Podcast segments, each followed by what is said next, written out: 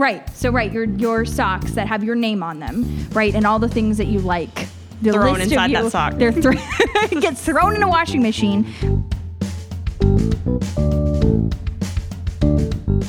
Hello, and welcome to Inconclusive, the podcast where we randomly select topics and argue about them, coming up inconclusive. My name is James. My name is Abigail. And my name is Candace. All three of us are educators at an international school in Taiwan and bring wildly different perspectives to the table. It is important to note that our individual opinions do not necessarily reflect those of our employer. Okay, let's begin.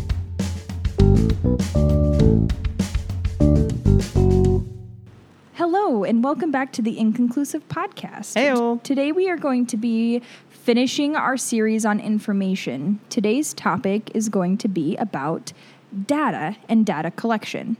So, to start us off, I'm going to define some terms. The first term I'm going to define is data. And data is just basically any of your information it doesn't have to necessarily be online information. It's just could be anything about you. So data about you could be your height or your hair color, but it could also be your phone number or your email address. It can be in any kind of form. So I have some specific to this topic like terms to define as well. So the first one is um, data mining. So, data mining is when people are discovering patterns in large data sets. So, people going through or AI going through and looking at large groups Like of trends. And yeah, and and setting um, yeah trends or predicting things that are going to happen in the future. That's data mining. That's how weather forecasts work. yeah. Oh, that's helpful. Yeah. And also, a lot of like scientific discoveries are done through data mining as well, where they process information that they're getting from like um, telescope pictures about planets, and they're looking for like the positions of things, and they see the patterns or what's going to happen to predict something that'll happen. It doesn't have to necessarily do with our personal data. So the next term is data brokerage. And data brokerage is a, the collection of an individual's information from public records and private sources. Um, and like social media or your driving record, those uh, that's data brokerage. So if someone can find information about you and then uh, collect it into some sort of a database that will be then mined, that would be data brokerage. So, if we were doing a metaphor for this, data mining would be going to a mine that has diamonds in it and going and searching for those diamonds within the mine. And you know that they're all there, and so you're trying to find them. Whereas data brokerage would be you breaking into someone's house or looking around for an open door on their house to find their jewelry box and see if they have any diamonds. Yes. Okay. um, but I think maybe less of a v- of a violent connotation. Maybe being like, "Hey, I was at Candace's house and I saw that she, her jewelry box was, you know, um, right above her bed, and in it she had three diamond necklaces. Just so you know, Yeah. um, Is it that would be like digital gossip? Like, ooh, I heard that. Uh-huh.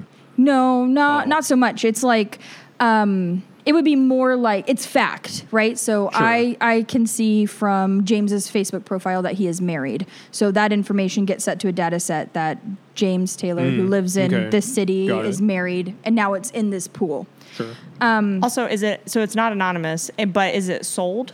We'll get to that. Okay. that will, we will come to that. Okay. The short answer is yes.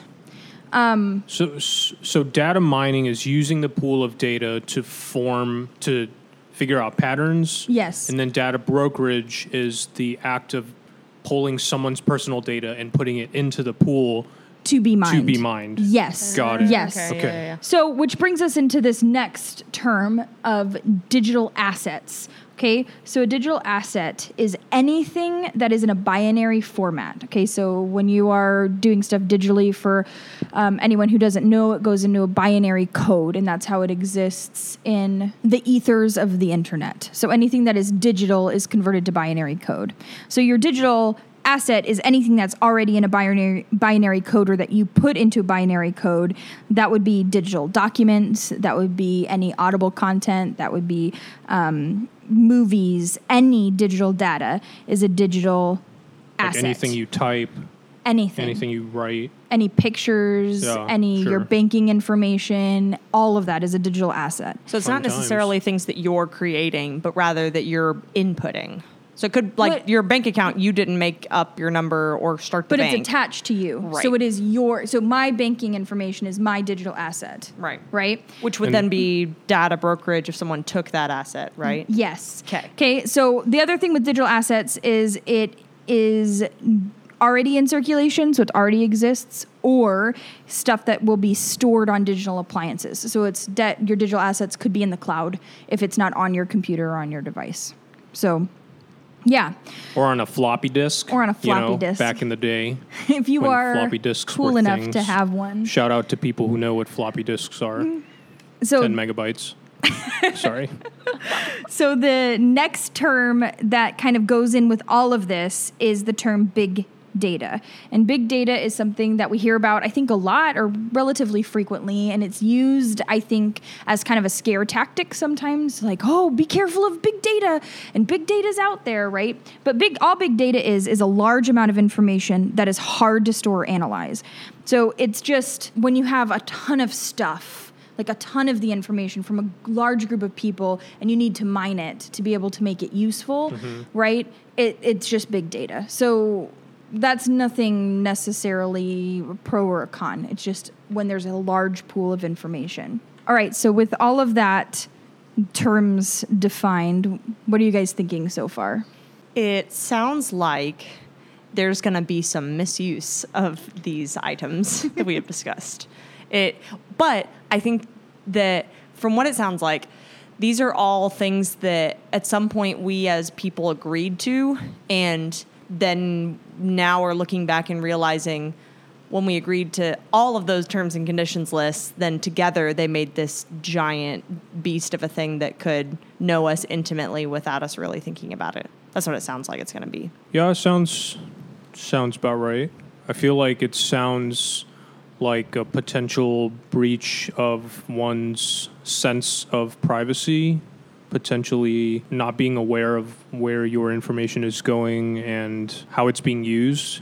I think it's yeah, kind of what Candace said about terms and conditions and all that stuff, where we just scroll to the bottom and click "I accept." And um, I think at one at one point, uh, we all, in order to benefit from using internet and benefiting from data, it's not a free exchange. Like Facebook may be free to use, but you know the price we pay is our personal data, which Facebook uses for you know our advertisements and all that kind of stuff. So interesting. Looking forward to talking about this.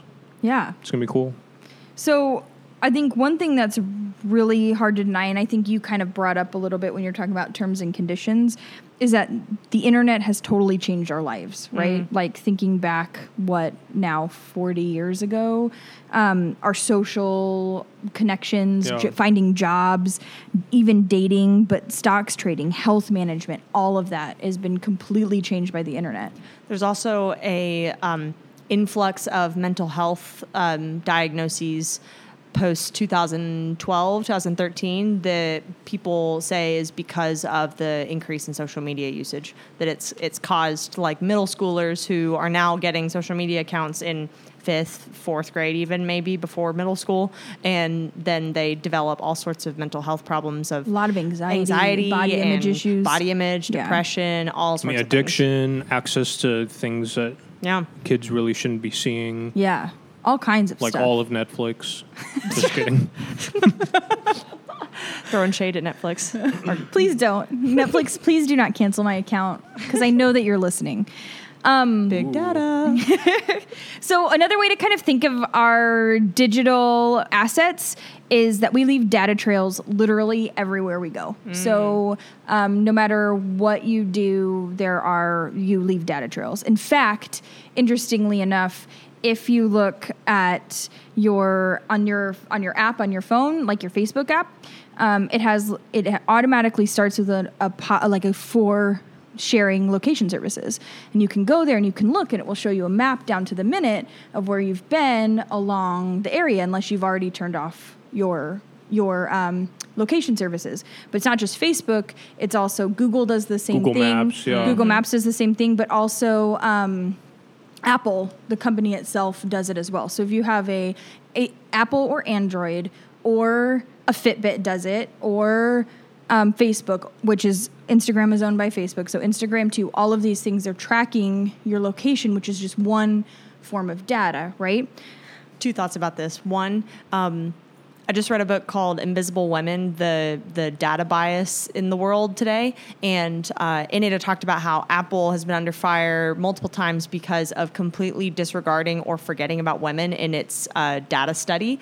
And uh, for example, Siri and other voice controlled um, apps that followed after Siri, um, it was made using men in the tech industry, which was mostly dominated by men, and so their voices were uh, programmed into Siri. So Siri uh, like recognizes male voices vastly better than she does female voices. She being a robot, it it doesn't recognize female voices. There is voices. a person that recorded the voice of Siri, Yeah, yeah, but and it's a she. So it is a she, but the ro- the machine is not Yeah, gendered. sure, but she like whenever she hears uh, uh, people that that are women asking for things, people have been told have like whenever Apple does support for it, then and women call in about it, then uh, they'll tell them just have a man do the the Google or do the programming for you. They've like multiple different uh, tech support people have had testimonies of that where they said ask a man or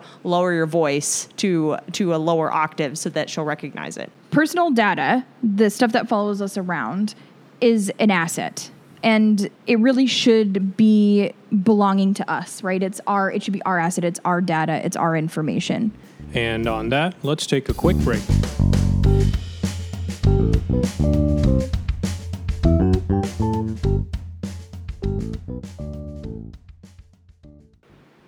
Hello, welcome to Currently Reading with Abigail. Today's book is The Alchemist by Paulo Coelho. This beautiful story follows a young Andalusian shepherd boy named Santiago who travels from his homeland in Spain to the Egyptian desert in search of a treasure supposedly buried near the Great Pyramids. Along the way, he meets a gypsy woman, a man who calls himself a king, and an alchemist, all of whom point Santiago in the direction of his quest.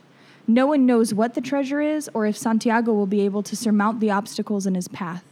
But what starts out as a journey to find worldly goods turns into a discovery of the treasure found within. Dazzling, powerful, and deeply humane, Santiago's story is an eternal testament to the transforming power of our dreams and the importance of listening to our hearts. See you next time.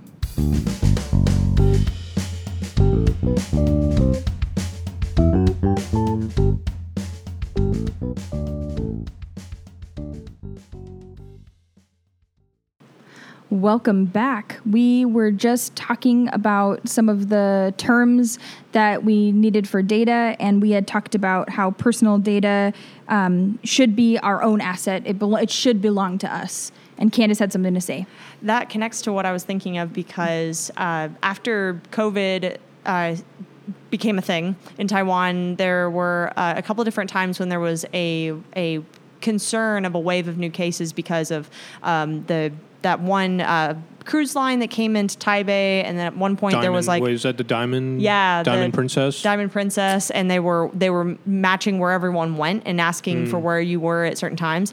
And I made a conscious decision to keep my Google Maps location settings on so that it could keep a timeline of everywhere I go, just in case I get COVID, so that I could just give it to the government and not have to worry about oh I don't know where I was at nine o'clock on a Sunday night. And that feels like a kind of silly, but also b I was I just wanted to make sure that if something happened, be since it's such a long incubation period Yeah. for it, I wanted to be able to give help, even though I've got it and would have given it to people. But I, that's and that kind of ties into it being your own personal thing. You was my would have made the choice Right. to log your information using, you know, your device, but you were making the choice to have it logged so that way you on your own could then provide it to the government. right.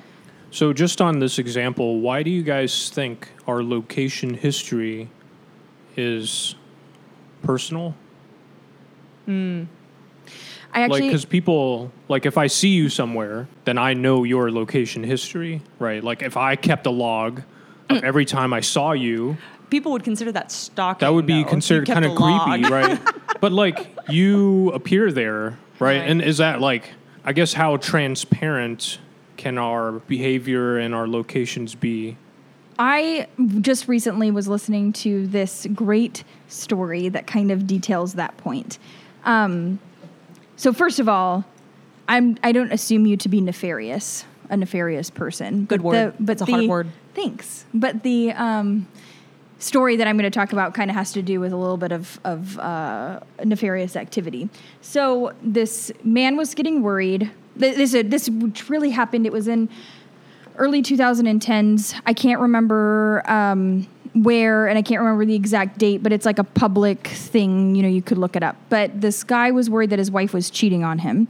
So he got the information from her phone, which is legal because he was, you know, joint paying the bill. So he got her location services for the phone, was able to track every single place that she was, which he was able to cross check with Fitbit's locate information location, including heart rate and Oh, steps taken and all of that stuff found out exactly the location when and how often he was she was sleeping with someone else because of all of that information together Oh my god. now that's like a- Private detective for hire. Wow. Goodness. but not but not really it was easily accessible information Sure. it took him one day to be able to put it all together and he was you know he was correct um, now that would be privacy going for like something that is not illegal but maybe not morally good right it's not a morally Sure. good thing to cheat but on if your you spouse did, if you use that same process to do something like track someone down that you were like, yeah. hunt someone down. right. Hmm. Right? You could Okay. you could do it for you it, yeah. Yeah it could be done in a in a less ter- or if someone's not doing something terrible it could be done against them too. So do you think it would be the same issue if someone did like so I'm imagining a world before the internet mm-hmm. where you could still track people in a way like scent. Like you could have a dog catch the scent of someone and then you can collect DNA samples that people drop here and there. So like is the I mean, I know it's super creepy, but I don't I don't, I don't know. But I think like with the dog example and the the uh, DNA example, those are both things that Those are not voluntary. They're not voluntary, and they're not. Well, some um, people smell the way they smell because it's a voluntary decision. True, but they're they're also not entirely accurate 100 percent of the time. There's Sure, a reason that dogs true. have to be trained, and sometimes they're wrong. Yeah. And DNA, there's Okay. still like Faulty. problems with DNA collection. You could frame somebody using DNA collection. You could collect some of their spit and put it somewhere if you Mm-hmm. wanted to, or grab a hair unwillingly from them and put it somewhere. There's that's. I a think you could do that movies with data too, right? If you get hacked, someone could do something on your behalf and make it seem like you did it. Yes. Yeah, and but like with location settings, I think that it's the same problem of you you unwittingly could could unwittingly be giving information that could get used against you. I think Sure. that's the line. Got it. And I think with that, we have this um, maybe misconception sometimes that privacy is, um, if you're doing, we're told a lot that if you have nothing to hide, if you're doing good, you mm. have nothing to hide, it shouldn't matter, right? Right. But it's not even just that someone could follow you around and catch you doing something wrong. It's that Google and Apple and Fitbit are actively profiting off of your location services. They're able to sell those locations. Oh, I see that you went to Target, so I'm going to make sure that you're getting Target ads, and Target is buying the ads to people who are going to Target. So you're spending money at And you get a coupon, hmm. so Right. then you save some money. Heck Wait, I mean, it's not. It doesn't. Can it a doesn't business always. that we don't all love already? I guess I want to I want to go Taco back and Bell. say that I don't think that it's always used at our worst interest. Mm, but Sure. it is in a sense us being robbed. We're being our data is being stolen and sold and we're not profiting off of that at all. Even though it's mm. our information for the things that we are doing. But we are profiting off of it by benefiting from the services that Google and Apple provide. That's how we personally profit from having Google Maps, having an iPhone. so I mean, we our- don't have to have any of those things, right? So it's a. I so oh, go Sure. ahead. Sorry, I'm sorry. I mean, for I feel like f- the way I view it, it's it's an exchange, right? Like Google, I would like to benefit from using Google Maps, and knowing that you know where I go, and I leave reviews of places, so you know if I liked the restaurant I went to last night, you know, and I put pictures up there, leave reviews for other people who want to go to certain places. So I feel like it's always an exchange, and I don't know if it's fair to say that we don't profit. We don't profit monetarily from it, but we profit convenience mm-hmm. and access to data, information. So we are now in 2020, actually as early as I think 2015, I would be really comfortable saying we've started to live in a world where not having a digital footprint is actually more harmful than good. It can affect us socially and culturally and the way that we connect with people and the way that we do things, the way that we can work and Do you mean those things. inconvenient or do you mean actually harmful? I mean, actually harmful. Like Oh. there, it can harm your mental. Okay, so let's just let's just take it a step back. Sure. If you send an email for work, that is putting data. A di- you're one of your digital assets. Okay. Mm-hmm. So, all right, I don't want to have a digital footprint anymore. I'm no longer going to use my email. Can you no you no longer can have a job, right? Or you can no longer effectively have a job. Mm. Okay, I don't want to have a digital footprint anymore, so I'm not going to use my phone because I know that it's tracking my services, but I still want to hang out with Candace. So I've got to be at her house when she is there to knock on the door to be able to find her and hope that she's actually at home to then go do something together because I can't text her. Mm. And if we set something up in person later, I can't be late or else she'll leave. We can't text when we're gone and and she might be someone who is now busy to want to go do other things or with people who are talking to her, right? Hashtag Rather than being a seven enneagram. and and in that sense we become like actually socially dependent on it and when you don't have those kinds of connections like we've talked about in other episodes it can really harm your mental health too mm-hmm. like feeling isolated and alone looking up news information on the internet to see what's going on culturally um, is another thing that like you would need to leave a data footprint behind to be able to do unless you're going out to newsstands so it's become such a place that unless you are incredibly on top of and actively seeking out ways we are actually can be harmed by not being able to access different things. And with that, we'll take a quick break. We'll be right back.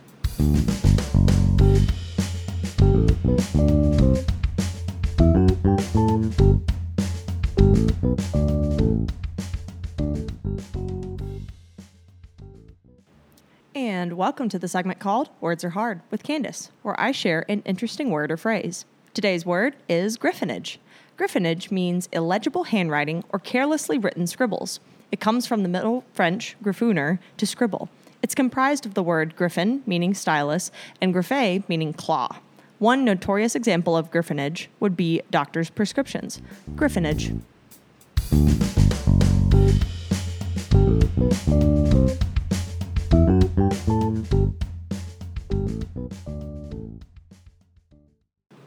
Welcome back.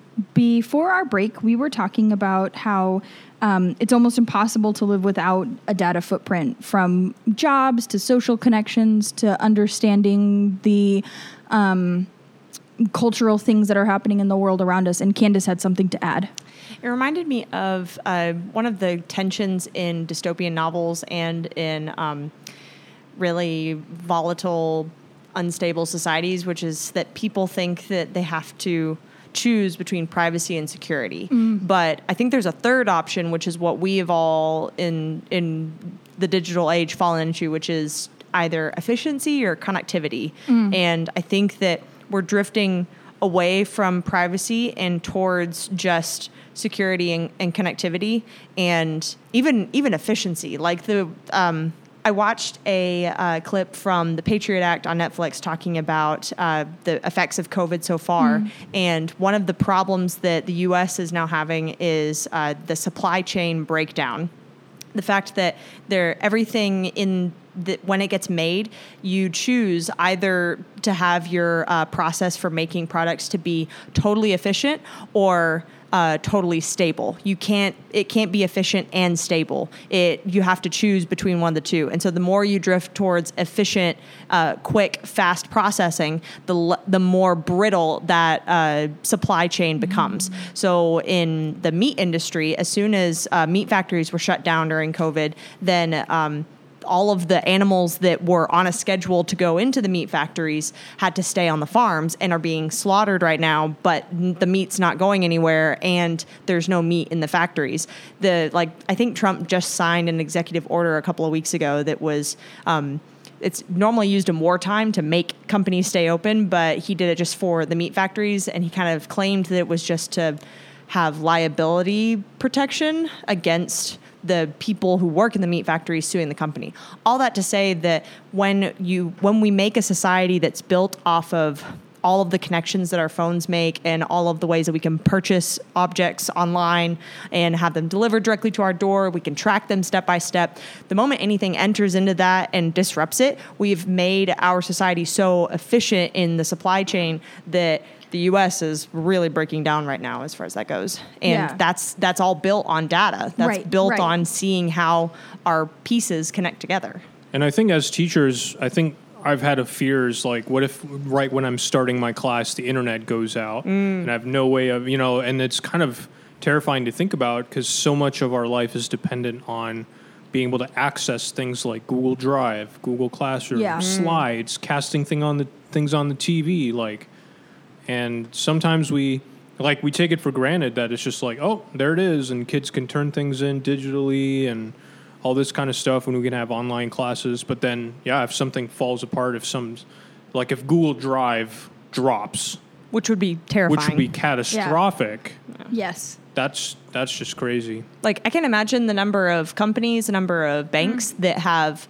information stored which i'm sure that they like banks have a separate system but and i know that like the military has a separate system. It's not google drive but like a similar idea where you like i know that the CIA recently in like the, the national security like what do you call that? National security association? The, the the overarching umbrella of all the security groups in, in the government. They were in the last 10 years trying to combine all of their intel into one database Right. and so imagine if that one database got corrupted Well, and that happened in what 2016, 2015 ish, where all of Target's customer information, including credit card Got numbers and all of that, yeah. got leaked, and people had their cards like hacked. Like people were able to to um, use that information, the credit card information and stuff from Target. But it all and it also happened on a some sort of a like an escort website. I don't really mm. know a lot about it, but the Ashley Madison thing Oh, that when that happened and a lot of people had private information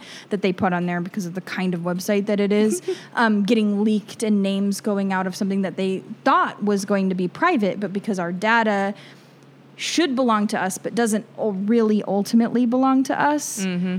right? It's easy it can be easily taken mm. when we keep it on the web That's I think partly why outrage is so high whenever banks don't have money because it's a it's a contract between us and the banks that says we let you hold our money and and you hold it for us and charge us interest but that's with the the contract stipulation that you will give us back our money if we ask for it. So then when the banks close and say like when when there's a rush on cash or um, when the the economy like crashes then banks say oh, we don't have any more money, we're closing our doors. And people are like, what on earth? You've broken the contract. The one thing that is the reason that you exist, you've broken it. so because of all of this like information and the way that it's being used and being found and mined and used we're kind of in a, a in like a standoff situation um, between we have the hardware like fitbit smart devices and the software which was like the data collecting. So that's like your itunes your spotify and your facebook but then also the regulations and laws right to keep us safe right? And as soon as one one adjusts the other two adjust fast um, kind of keeping keeping everything in the balance that it is as it is right now, which is most places have a right to our data.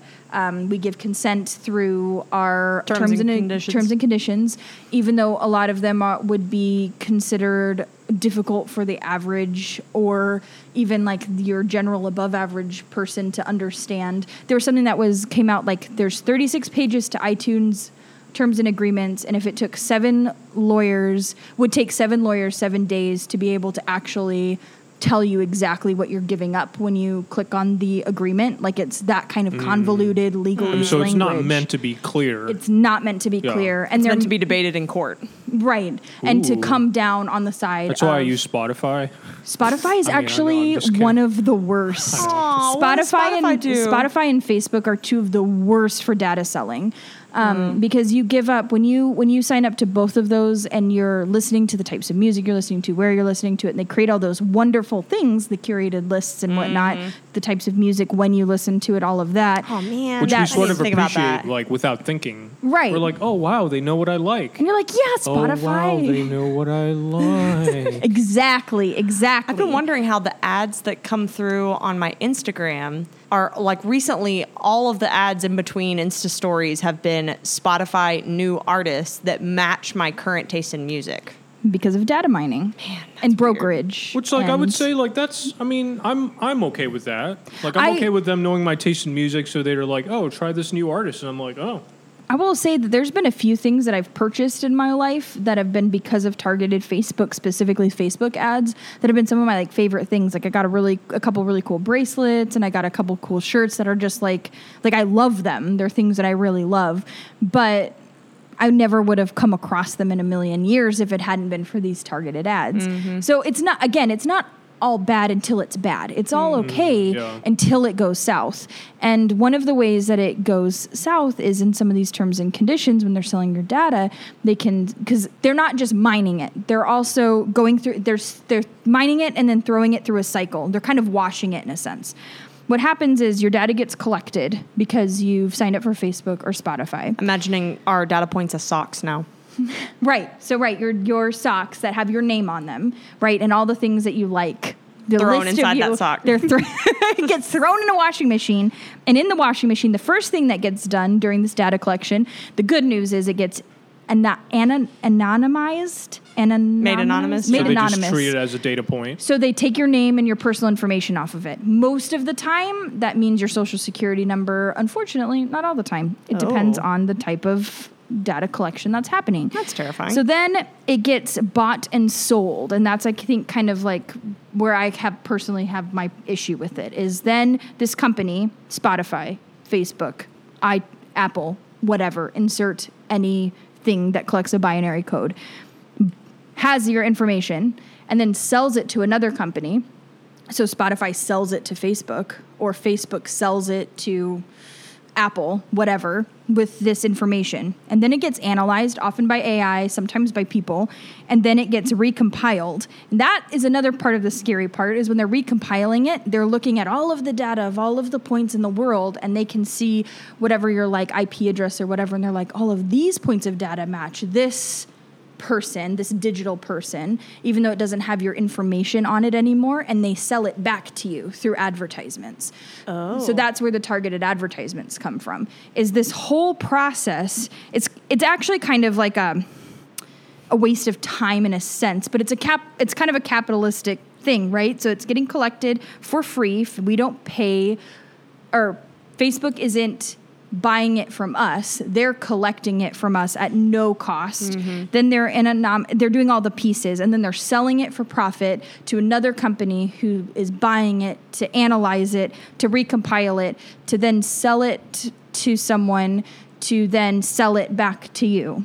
Where ultimately there there's a whole as like a mini tangent. So this is like a they would call the that's called the 358 degree circle. It's not a 360 degree circle because the only way that it actually works through the advertisement is if you like oh i see that cool bracelet or i see this spotify whatever and i see this thing that i'm now going to buy because i've seen it. If you don't buy it then it was a kind of the whole process Was a waste. was a waste from the it being bought to it being advertised. That part of it was a waste.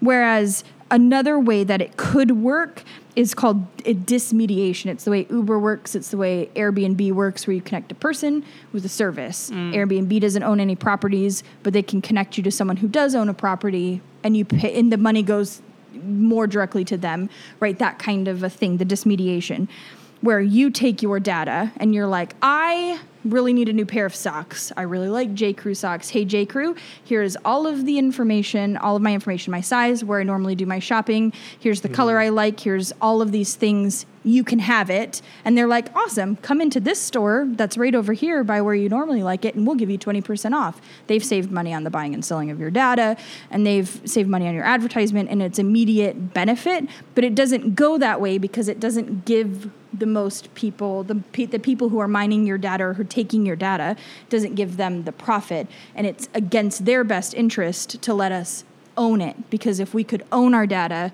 they wouldn't be able to monetize off of our data. And with that, let's take a quick break. We'll be right back.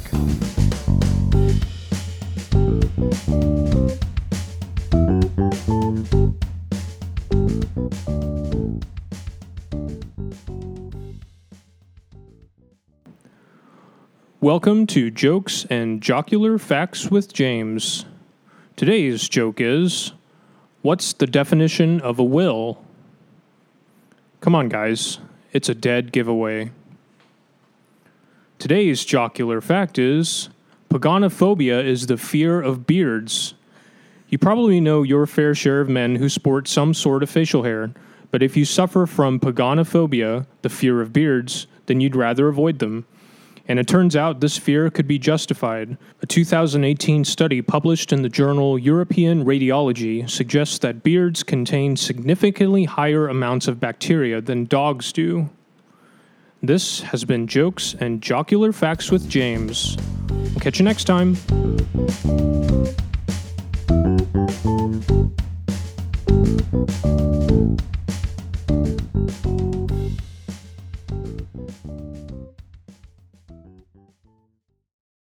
And welcome back. Right before the break, we were talking about kind of the 350 degree circle of the between 58 data collection, 358 degree Yeah. data collection and um, mining and advertisement circle that happens with us when people have our information. Candace had a question. Do you think that the companies that are doing this data mining and collecting are warranted in doing so if we have signed the terms and conditions?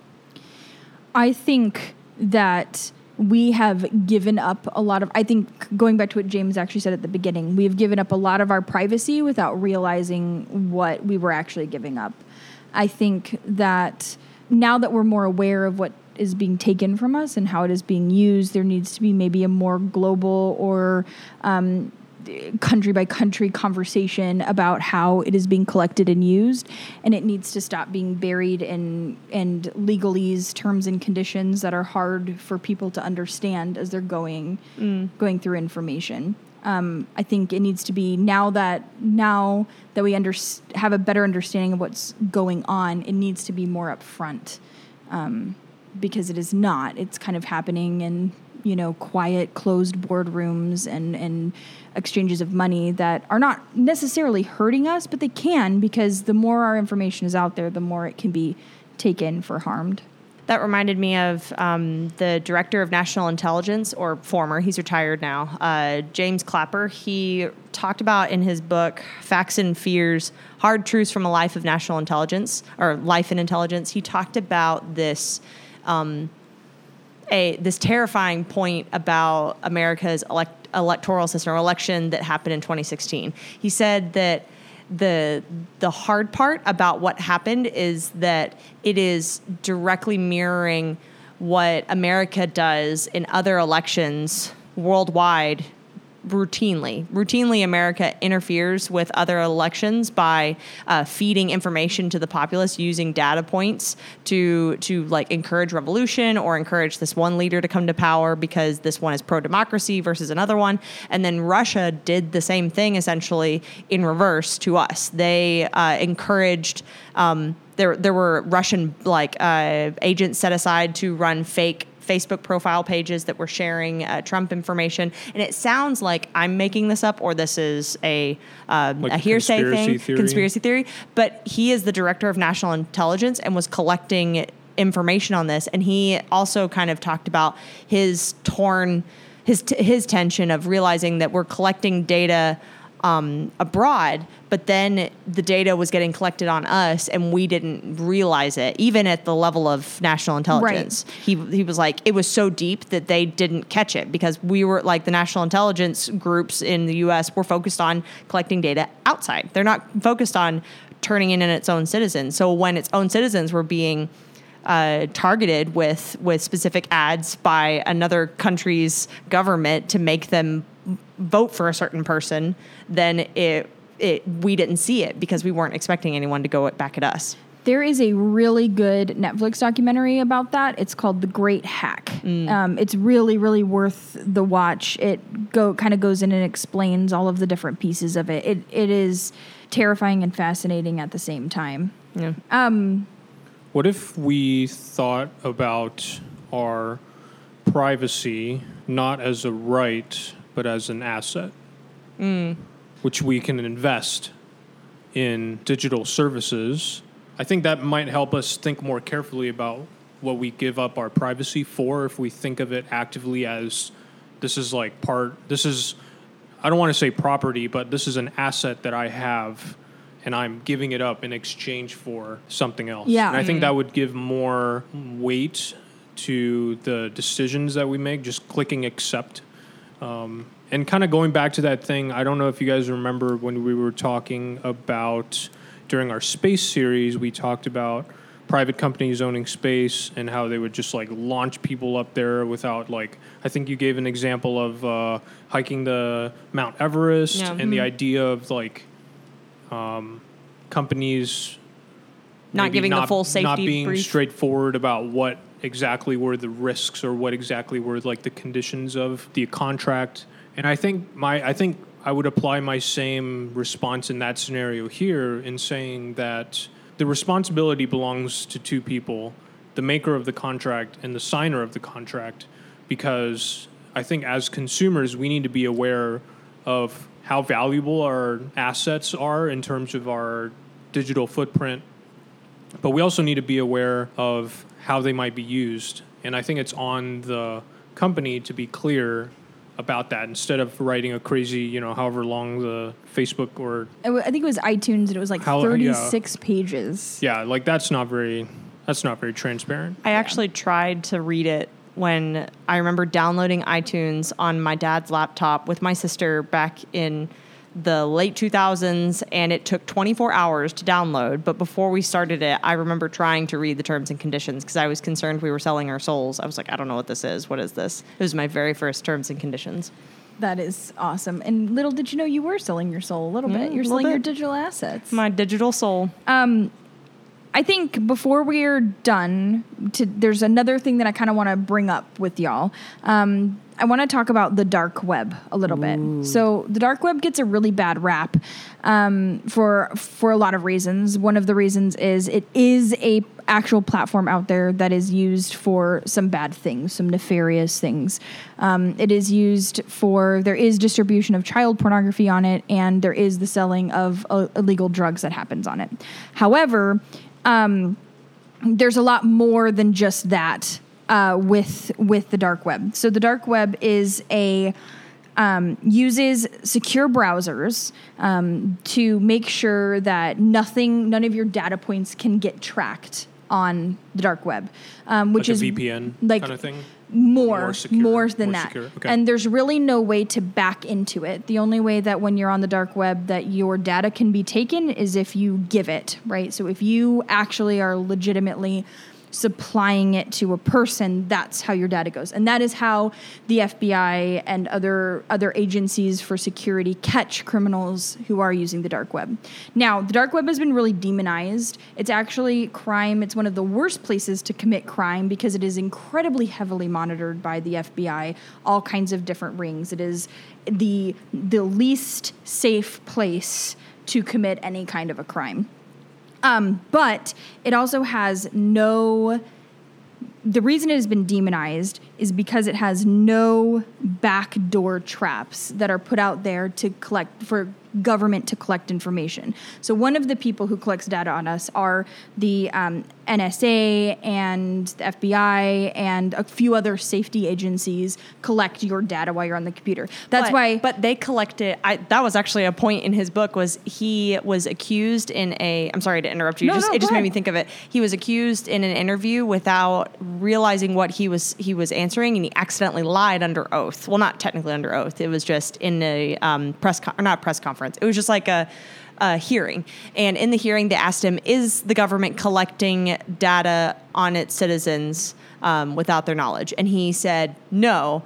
but it's technically yes. And he realized later his mistake because there's this there's this um, clause in in law that says that the government could collect phone records and and other anonymous points of data that are already wiped clean and the reason being so that if a terrorist for example um, called someone in the us and were arranging for a pickup for something then if they had other information that said what time that call was made they could triangulate and figure out that person's location basically. And then they could go in and do more uh, searching to figure out who was that person. But it doesn't they don't actually collect information about Abigail Nelson. They're not they're not looking for you. They instead collect points of time and duration of phone calls, duration of data points at certain places. the, the problem with that is though that because they have enough information to be able to peg it to you right mm-hmm. because of the recompiling of how data goes mm-hmm. it can be assigned it can be assigned to you mm. so okay so i want to go back to the, d- the dark web real quick there's no way easily for any points of data to be configured on it at all okay that's what again that's what makes it kind of like a nefarious place but it's also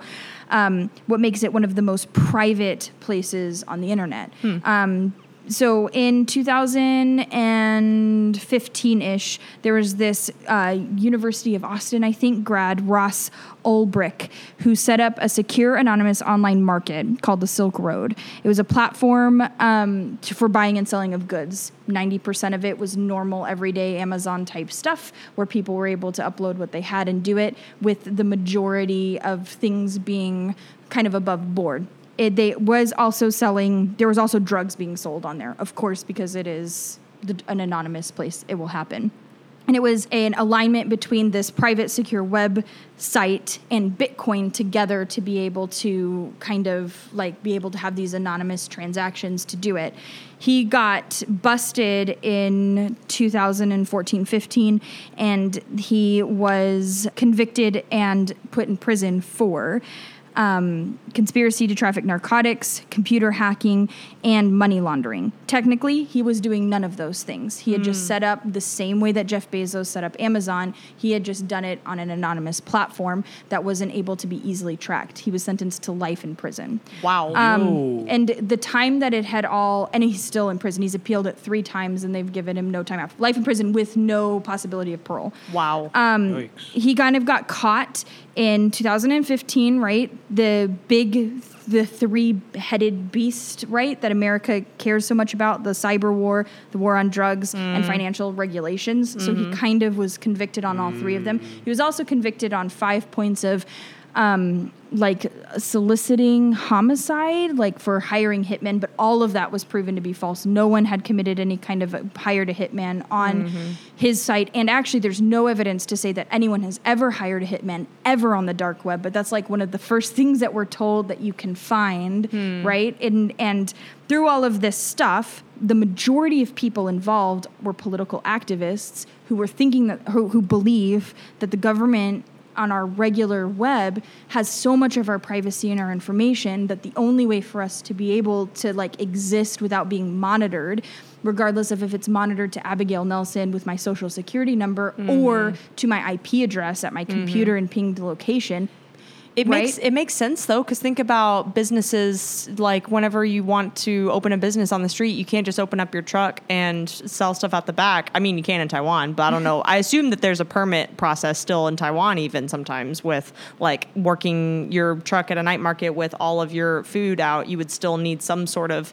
permit from the government, and uh, the government does the same thing when it's a physical business. I think it's probably just. It sounds like that's the translation of it to online. and I think that and that is where I think our information that point right there is whether because our, our human information i get to go and apply for my permit. I get to choose to go to target. But we live mm. in a word a world now where i don't really have a lot of choice as to whether or not i'm going to be online. Mm. Because i don't really have a lot of say as to whether i'm going to use a gmail account because that is my my given account for my job and I don't really have a say as to whether or not my banking information is going to be online unless I close out all of my bank accounts. I don't mm. I have to have some of these things to exist in a world and to have all these back doors open where security because if the government can look at it, so can hackers. Mm. And and to be able to have that anonymity and privacy, right? Being able to go into this place is been so demonized in media for the reasons of the lack of being able to monitor our activities. Like one of the main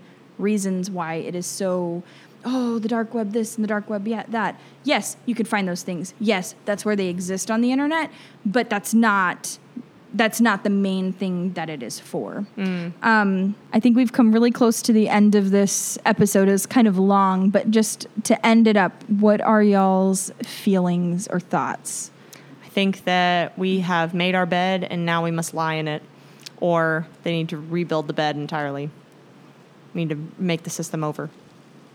I think we just need to be careful of what we do online, and I think we need to treat privacy as an asset and not expect it to be somehow honored by corporations because we voluntarily give up our data and our information. I think it's kind of awesome that we live in a world where we have such efficiency and such information and connectedness and social media and all that kind of stuff. And sometimes we just think of it as like, oh, it's just great and it's awesome, but there's a dark side. Be careful what you do on the internet, kids.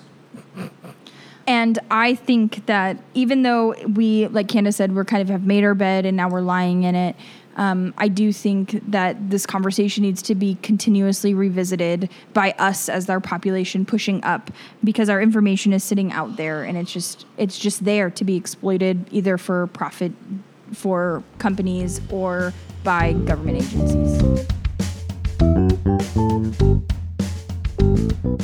And once again, you've reached the inconclusive end of the Inconclusive podcast. Sharing is caring. If you liked this episode, please share it with your friends and family. Also, you can follow us on Facebook and Instagram at the Inconclusive Podcast. Talk to you next time.